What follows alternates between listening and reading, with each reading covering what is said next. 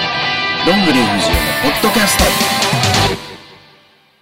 こんにちは、こんばんは、おはようございます。どんぐり藤江です。えー本日も、えーどんぐり藤江の内緒話、ポッドキャスト始まりました。えー私、藤江と本日もスタッフの、手口です。はい、こちら2つ、二人で、えーお送りしていこうかなと思っております。えー本日はですね、第16回目。 6回目。はい、というわけで、今回もなんとゲストがお来ていただきました。えー本日のゲスト、この方です。自己紹介お願いします。はい、えー、プロレスリング支援の大久保博人です。よろしくお願いしまはす。いチャンピオンチャンピオンおっ、お願いします。そこ、 大久保コールじゃないはね大ん久保コール行こうと思いましたけどね、僕あのー、こういうラジオ系、序盤の5分ぐらいはほんまにクソなんで、じゃあ10分から すごい話が。そう いう話を。すごいハードルを見るはい、というわけでお願前いします回がですね、えー後藤君から、えー今回なんとチャンピオンチャンピオンに一気に、バトンが。はい、そしてこの2人はですね、えー道場マッチで先偶然、はい偶然ね、えー試合ありまして、第一試合で。はい、まさかのはい。あんな結果になるとは、そうですね。はいまあ、大久保がね、はいチャンピオンとして風格を見せ勝利しましたが、はい。はいえーまあ、今やもうチャンピオンですよはい、おかげさまで。 10年目にしてそうですね。どうですかえーまあ、もちろんそのチャンピオンになったってのはあるんですけどもただね、まあ正直なこと言うとそのチャンピオンになった日から、やっぱこの時期的にずっと活動ってなくて、まあチャンピオンになったら終わるって言われたからなそうまあ、結果的 にね結果的にまあ終わってはいないんですけどやっぱりその人前に出るというかそのリングに上がることが全く、まあ、もちろんないわけじゃないですか、うんっていうのもあってねえーまあもちろん忘れてはいないんですよ自分がチャンピオンのことは、ですけどそのやっぱり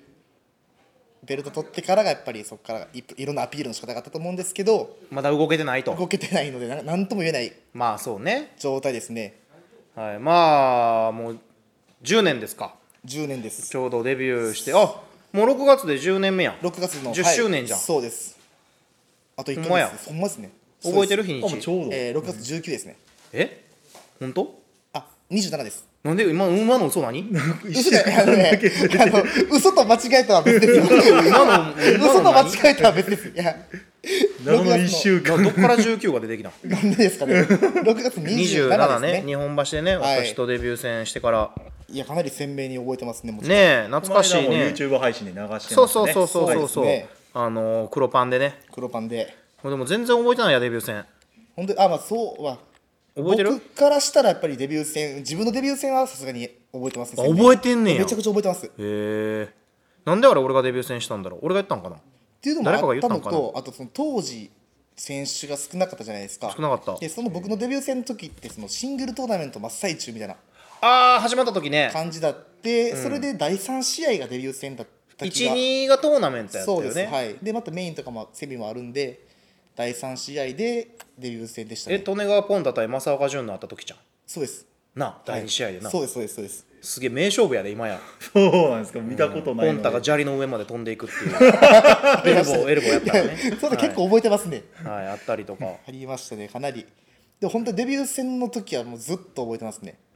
ずっと覚えてるいやもうあのデビュー戦の試合の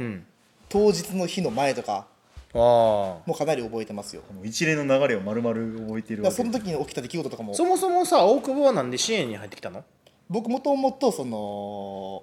紹介なんですけど紹介紹介っていうかもともと大阪プロレスのあプロレスプロ教レス室ね教室にずっと行ってて、で高校を卒業したぐらいの時に、その教室と一緒に通った方からナルチョさんナルトさんですねそうですね、うはいからそのいくつかその大阪の団体こんなあれの何あるやよったみったけリいンなグネーム吉田裕二さんです、あ吉田裕二さんだ、はいお吉田さんですかそうそうそう吉田さんに紹介してもらったんや吉田さんとその教室がずっと一緒やってであの高校卒業してそのプロレス団体こんなのがあるよみたいな感じでいくつか紹介してもらった中に、まあ、支援があって多分当時万葉で面識があったから我々がねあ万葉の方がそうそうですそうねそうで大阪とか京都だからっていうのでそ多うです分大阪の団体をでちょうどその支援が旗揚げするからもう一緒に観戦しに行こうかっていうのを言われてどこから見てたん旗揚げ戦へえーとね、2階席の正面ですね。えど面真ん白中かでっすた面白かったですよ。覚えてるこめっちゃくちゃ覚えてるんが、あのその旗揚げ戦行くじゃないですか。で行く時に多分ねこのなんかニュースとか入ったでしょ。うんニュース U がねその当時時のあのお客さん収録がねお客さんがそのな入り口で試合前な会場前並んでるところに僕映ってましたね。で映ってたんその映ってましたあそうなん確か映ってまへす。そーれであの会場して会場入って、まあ、自分の中ではこの興行終わりに、あのプロレスリング支援に入団させてくださいっていうのも言う前提で言ってるじゃないですかそれ誰に言ったんあれ僕初めあのねハートさん え言ったんでしょ当日あ当日あの試合終わってからその順番に挨拶しに行ったんですよ、俺のとこ来た行きました覚えて ないマジで覚えてないわでそうなんですよで順番にこう最後挨拶しに行くんですけど、まあ、言うたら自分からしたら緊張するじゃないでそすうやなかで緊張してる状態で会場して入りました、で一番印象残ってるんが、リングで藤原さんがんアップしたんですよ、ロうんローパークで、うんその時に、まあ、第一印象怖いじゃないですか、んこんな怖い人いるんやみたいな感じで そのまあ僕もこの当時高校生で、まあまあそうやなまあ、じろじろこう見るじゃないですか、めっちゃ睨まれて、まあ、多分そんな意識はないと思う んですけどめいっちゃやくちちゃょっと怖なそうな人いるなみたあいなの感多分じで目が悪いから そうですねでその後こう順番に挨拶しに行って、タイガー・ハートだった選手だったりとあかれでしょハートさんになんか言われたよねそうですねあのこれからプロレスリング支援入団させてもらいます大久保ですお願いしますって言ったら「おうお前今日から家族や」っていうそうそれはなんか言ってたよめっちゃいいね話じゃないですそうそうそういいですねか。はい。そうで言っててだってデビュー2か月3か月でデビューしてるもんそう早いですね。まあデビューさん人人ががそのそ時のね時はそうですねそれが少あなったかんっでたからはいでその当時のデビュー戦の時は、まあ、その当時見に来られてたおっちゃんおっちゃんはいうん知り合いいや全然その支援に来てるおっちゃんがいるんですけど、そのおっあちフゃんァンの人 ねそうですね、うんからその日本橋の四丁目劇場って野外じゃないですか、でその私服から、まあ、練習着からそのコスチュームに着替えるまでの間の写真を、ん全然知らんとこで隠し撮りされて野外やから野な外やからね当時テントとかもなかったそもうんね俺らなんですそうよなんでですね。うんその試合が終わってしばらくしてその、まあ、ミクシうんー開いたらそのおっちゃんのアカウントにアルバムに大久保宏人ってあって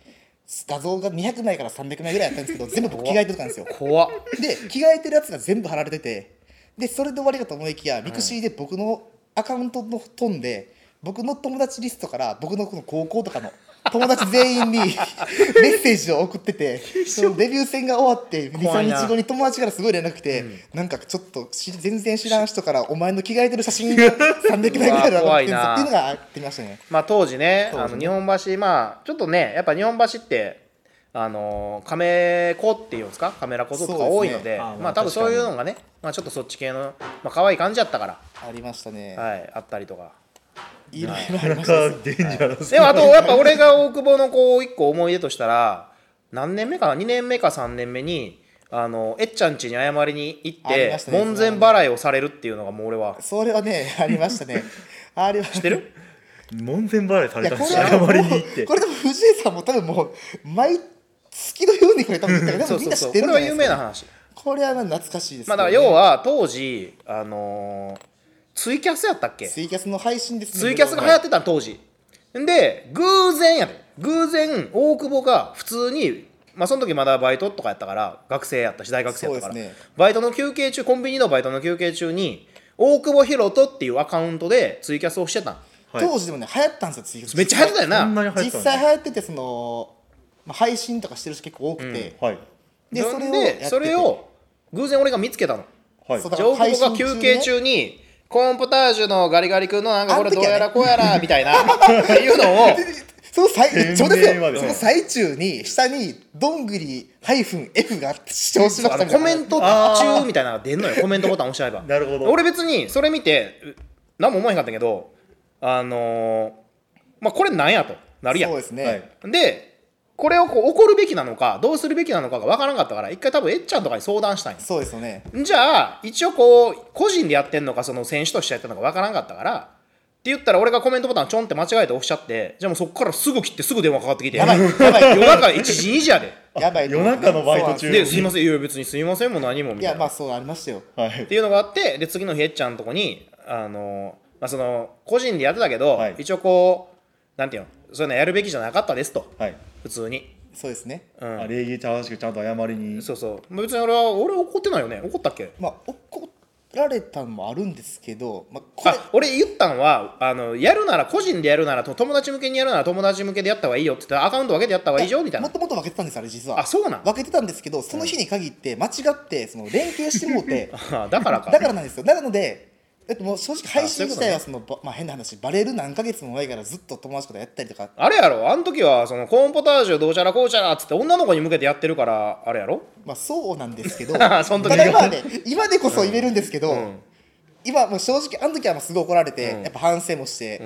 ねもうあれ以降全くやってないんですけど、うんちょっと憧れ SNF 教師となったよねなりましたよね、だからもう SNS でも基本だからもうプロレス以外のこと書いてないです発信全く、そこ今から全てのあれでももう俺怒ったかいな、やまあ、それでえっちゃんのとこそうなんにですそういうの行ったらえっちゃんのお昼に謝りに行ってえっちゃん家までお昼行きましたよわざわざ家そまうでその日の夕方になんか次の日の準備かなんかあって会うのにやでそうそうそうお昼に行ったら今忙しいからっつってベーってどっか行かれありてましたねでその日の夜に夜とかそのもう一回集まる時に言ったら、まあ、ちょっとえっちゃんえっちゃん怒るというかその欲求を据えるっていう意味でちょっとこう怒った時に軍手投げたらバーンって顔に当たって大久保のその軍手を投げるっていうのが今もその結構面白いいじれ俺るらというか引き継がれてるよね、よくそのねあの徹さんとかもよく僕うにん軍手投げてきたりっていう、その自分でバーンって投げたら大久保が拾って A ちゃんに返して 怒られた時にそれめちゃめちゃ俺横で確かそれめっちゃお笑いこうあれに関してはそうですよねね笑いをこらえるのに必死やって正直そのやっぱいろんなあの時気持ちがあって、んまあ、もちろんその怒られたから反省してるってのは前提です、ただ一番やったんはシンプルで恥ずかしいっていうのはまあやっぱあるじゃないですかえあれやろ京都タワーの前でそうですっていようくだりのやつやろ、そうですあの時はねやっぱり、はいうん、ねあったよね若かったからいろいろ若やいってましたけどだはいからまあ、あれあの当時はもちろん反省したし、もうそれ以降やって別ないんでにすけどまあまあ今となっては面白かったそうそうだねらぐらいの感じよね今でこそ言えることがあるんですけど、まあ、正直ね、まあ、もうあれからまあ8年ぐらい経って、今やから言えるんですけど、そんな悪いことしましたかっていうちょっとあれなんで怒られたん わかんないです 根本まあ根本だからそのやっぱりその時ってやっぱタバコ吸うてたからちゃうんまあでも二十歳超えてましたからねえ二十歳は超えてましたじゃあタバコ吸うてんの一応こう大久保広斗でやってるからあそうですねそうですあのまあそれまでね一応こうなんていうの選手としてそうそうキャラクターがあるから、まあ、新人やったし、そうですね、まあそれはだからもちろんうですそれは言った覚えはあるわそ俺うそれに一番怒られたのはまあありましたねお怒るというか分けた方がいいよっあてそうですよねのそれは言ったなのでまあそこに関してじゃはあ支援都合やっ好きかって怒られてんなぱりね怒られましたよ本当に怒られたいやいやでまあ当時やっぱ、はいまあ一番下っ端やった一から番下っ端でまあまあその時もうちょっと偉そうに見えたといそううですかまなああのれやでそそうったのそうりあの一番まあま下あそのなんていうのありまし一たね応責任をちゃんと持たなダメだよっていうそはいの教えねそうです一ね応ねっていうのがまああったりとか、はいなのでそれ以降、今も現在進行形で一人で配信はしてないです怖くていまあ別にしたらいいと思うやけどね今まあまあでもねもうこんまあ一人で喋るのがもともと苦手ってのもあるんですなけるほどどねまあまあでもあれはあれでいい思い出よあれはね今やからこそですね当時はほんまにねもうねだってその辺でさ一回ガリガリになって さ「おい大丈夫か?」みたいな時あったやんいやその当時でもそれ以外でもあの怒られる多分僕自覚はしてるんですけ何あれなんかどボクサー出てきた話とかあれはねそこまでですあそそこまでなのあれはもうだいぶサブであす違うや つあれ別件あまあいろいろね大久保は結構ネタの宝庫やから、はい、けどまあその大久保が、はいえーマリン組に入 りマリン組入りはいまあ、でちょっそとのマル後さはんのブログ見てもらったら、はいあそうね、はいマルさんブログね当時のことがね最近書いてるから書かれてますね入りで道頓堀プロレスさんも出してもらいそうですね、はいドールとねカナダとかも行ったりとかカナダもね、はい、3年行かしてもらって行ってでも今やチャンピオンですよ支援つぼすきかって言った子がもうチャンピオンってもうすごいよね感慨深いねででも当時はそうですねやっぱもともとその自分のまあ人間性っていうか多分こう怒られやすい人間なんですよ、まわかあり大ます久保って言われやすいタそイプのよね多分その怒りやすいと思うんですよ僕ってうんそれがあって、まあ、その当時ってまあ同期でも正岡潤がいるじゃないですか正岡潤は怒られないからねそうでしょ、うん多分怒られるなんか結構どの学校とかでも、はいわかるわかる何やことでもその怒られる人とね怒りやすい人と怒りにくい人っているやんはいで多分その自分がその怒られ、まあ、もちろん悪いことしたからもあるけど、でも怒られやすいっていうのはもうずっとああるんかなっていう最近やっぱ思いますね、言いやすいのが何なのかまあそうです、まあ、そんなことがあ明るっかったてりはいガリガリになっ逆てにみんなこう あれよねあの 距離的にこうはい言いやすいっていうのがあったからかもしれんけどね怒られダイエットで、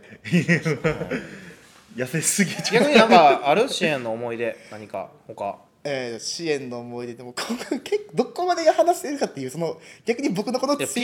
ーピーかぶすよ加する逆に藤江さんなんかあります俺大久保の思い出あ僕あで僕もにしてもえこう10年間の支援の大久保じゃない思い出いや山本山本ですねそれやったら大久保の思い出で言ったらでも初めてあのーえっちゃんじゃない人がメインしたの俺大久保店やからな、あそうですねそれはもうすごい思い14ますね年かな2014年、はいはいはいはいあのー、4周年までえっちゃんがずっとメインでやっててそうですね毎で回そうそう毎回えっちゃんがメインやったんやそれで一回違う人をメインになった時に俺と大久保が世界メ観インにですそうね世界観7月にメインになった時はでしかもレフェリーがその時のぞみやったんやそれも若手やったんやああそうはでいすそねれをあえてのぞみにしてやってその半2週間後ぐらいに俺人体切ってるから偶然、はいそれはだけどそのまあ戦いとその後も10月復帰してすぐにシングルしてるし、その試合のすごい印象残ってますねあれね残ってますプレッシャーすごかったよねいやそうですねなんか今でこそそのいろんな選手がまあメインに上がる機会増えたけど当時は全くそのうんあれ実もあったし験的なというか実験的というかはい、一回任してみようみたいな感じだったんですっていうかまあまあそうそう、えっちゃんから下の世代にっていうのがまずもうそれそれをでもその時覚えてんなありましたねで去年もだってワンチャンでそうですねメインやってるしやってましたね意外とシングルで試合ってしてるしてるよねで気もがしますねワンピースでもしたよワンピースしましたね昔ずっとやってたよねずっとやってましたでも当時当日日本橋を走り回って古着屋さんなあ回ってルフィっぽい古着を買いあさってそうそうわあの、は当時今でこそさもう俺もそんなんじゃないし僕もそんなんじゃないけど、あのー大久保がワンピースのルフィの格好して、はいやってましたねコスプレマッチみたいないやコスプレマッチじゃないよねコスプレマッチでもなく普通の試合でどっか行っはてい戻ってきたら、ルフィの格好をしてあの極端な指膨らましてるみたいな悪魔の身持って奈良かどっかでも奈良でもややっったたよしね昭和町でもしまやっしたねてるね結構ね実はワンピースマッチ俺らまあずのジワャンンプピジースマッチャンプショップで買った、はあの手にはめるこんななんかそうあんギのよガントピストルの大きい拳にあーなはいる空気入れ空て、気入れたら空気はいそれ入れでセリてフも丸々覚えてあ結構ね面白かったよねでもあれ結構今でももうやりたい気持ちは今若ね干ありますけどね久しぶりに、うん映像見たら面白いあの伸び伸び楽しんでるなって感じのあ映だから像そちのょっとお祭りとかやったら、はい小さい子供が多いからあそうそうそうそうまたそういった意味でもやりやす子いというか供に受けるというかワンピースみんな人気ややからってましたね、あいろいろやりましたね意外とそういうことやってますね、だってレッドフラクションの時もタッグちょいちょい組んでたしね組んでましたはい最初レッドフラクションの時あ対抗対抗でね、はいせ正規軍みたいなんであのー私とえっちゃんと大久保ででもそれ以外がいなかったっていうそうね時期帯時期的にも、人数がほんまにいなかったとだいうからそまあまあの当時の家庭は興行もそうやなそうですねポスター今見返してもその当時って本当におら9んよ人ねとかです全部で今今こんなポスターに選手数が溢れてるけど、うん当時は本当にだってそんな感じだったから少数制なんか人がね増えてるからね、はい、ははいいまあまあそんな感じでね10年間の思い出もまあなんやかんや言えない思い出も込みでそうですねまさかねツイキャスの話をねポッドキャストで 出てくるとは思わなかったですけど、まあでれもはねあれでねあれはもう今でこそもう笑えると笑える信じてあれよねあの時なんで怒ったかわからんっていうやつでも俺怒った記憶全然ないねんだけどそうですねまなあ多分軍手がもう一番だっても軍う手ね、うんまあ、あれはえっちゃん怒ってないねんけどね怒った手でこう一応ね、はい釘を刺すいじりみたいな感そじでうそうそうそう、はいあのなるほこ逆にあの時もしも自分が軍手投げられたらあれ返すんが正解なんかどうなのか分からない う解散やろ怒られてんのに軍手拾って入ってえっちゃんに戻すの俺すげえなと思うけどいなや一応そのどいや拾うのもそうそうきでないも分からんよね正確にね、はいはいわかんないまあ、ですそねんなこともありながら、はい、まあ10年目でね、まあ、チャンピオンになり、はいはいまあ、まだ防衛戦はねまだ何も今後分かんないですけども、そこうでれすねからはどんな感じでいきますかやっぱりその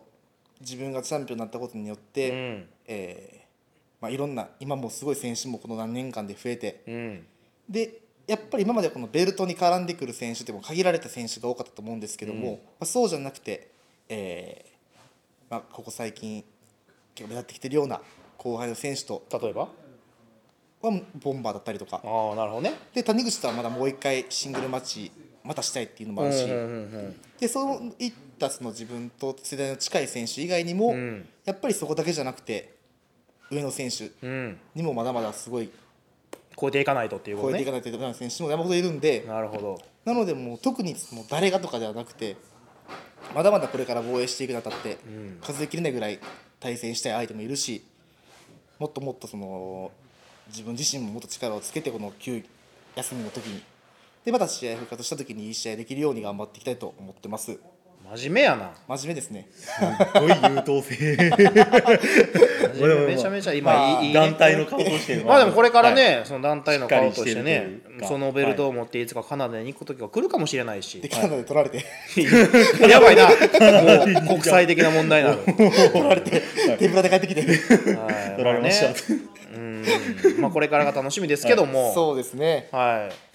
まあ、あの、でも、正岡潤との試合はどうだったの今振り返ると、10周年は。今振り返るとですけどやっぱり今までその増岡潤と試合をするタイミングって結構大切な時にやっぱりうん。試合を組まれることが多くて、うん。でやっぱりその、まあ、何もない時って変ですけども、んやっぱトーナメントだったりとか、まあ、今回のタイトル戦っていう風にやっぱ大一番の時の対戦相手が自分の中では正岡潤そうね。になることが多いんでやっぱりそのプレッシャーだったりとか、まあ、そういった緊張っていうのもかなりありましたし、うん。まあ、そんな中でやっぱり今回勝てたのはやっぱり自分の中でも大きな一勝かなとコスチュームも変えて。コスチューム変えてそうですね白い新しい 白のちゃんと、はいあれもコこスチュームはう、ねあれよねあのサイドストーリーがあってあのあれはトールの10周年の白のコスチュームを真似してこうコンセプトにね、はい一番そ尊う敬そうそうしてる先輩といういかやそれでも、そうまあ、これに関しては、んあの徹さんからあのその話じゃ二度とすんなって言われたんですよいや聞いたら大丈夫大丈夫ねあのあれよねトールのコスチュームが白で前10周年やってたから、自分もちょっとこう似たような感じというか、はいそうですあとやっぱ自分がずっと黄色やったんで、うんやっぱ黄色をまだベースにしちゃうと変えてもなんか変化がなかなかなかったんでもう真逆じゃないけど、はい全くイメーでジと白に違う色にしようとす思ごっい新て鮮だったで白にして、はいあの自分の中ではいい思ったトールに「ダッサいな」って言われたら「いやいやトールさんのやつを参考にしたんです」って言ったやんな一生一生その話他にすんなってその話他で一生すん なって言われましたいやまああれね、はいあの DVD の方はですね10周年の DVD の方はあの大久保が後ろでギリギリまで、はいあの入る直前までね入場の入場のですね直前まで、ねはいもう収録してるのでまだ見てない人はぜひともそちらも見てほそしいうでなすとねお願いしますはい、そしてまあ大久保のねベスト DVD も実は出そうとしてて、おはいまあもう何がベストかはもう本人から聞いてるので、はいまあ近々また出せたらなと10周年やから10そう周年記念みたそそうそういうなそうそうそうですねはいと思ってますんで、はい、まあこれからも、はいチャンピオンとしてはいどうなっていくのかそうですどんな防衛ロードを歩むのかみたいな次は大久保がね、20年までに後輩に軍手を投げる時が来るかもしれないしそもうですそれそれもし くはもうえっちゃんにもうう一回投げられるかいやいや結局ちょっと僕がもう軍手投げる えっちゃんにね、はい逆にねあそうそですれちょっと見たいなえっちゃんに軍手10投げ年る越としこに軍手を投げ返すえっちゃんがそれに対してこう返してくるのか一切触れないのかどうなるのなかのでもう誰も忘れてはいけない記憶として、あと関西元気は関西元気はね、もちろんその去年に関しては、んあのー活動的にはできなかったんで、うんまあ、今年は、まあ、今年って言ってももう早くも半分がそうや ねそうですね終もうわろうともうすぐしてるんですけど、はいでもまあ関西元気っていうのはやっぱその、あまあ、激しい試合以外にもそう試合以外の場面でも、はいまあ、我々ならではの見せ方があるかなと思ってるんで。元気をもらえるみたいなそうですねなのではいその、まあ、試合はもちろん試合以外でももっとユニットとして活動して、まあ、見てる方を、まあベルトねホルダー2そう人ですねいるからねはい、あと江波さんも頑張ってもらって、はい楽しみにはい、いしてろおりいろやまってすいきたいと思います。はいというわけで今回のゲストは大久保博人選手でした、はいというわけで皆さんまた次回そして今後ゲストがねまたどうなるか分かりませんがまたぜひとも、えーご期待ください、というわけで本日はありがとうございましたありがとうございました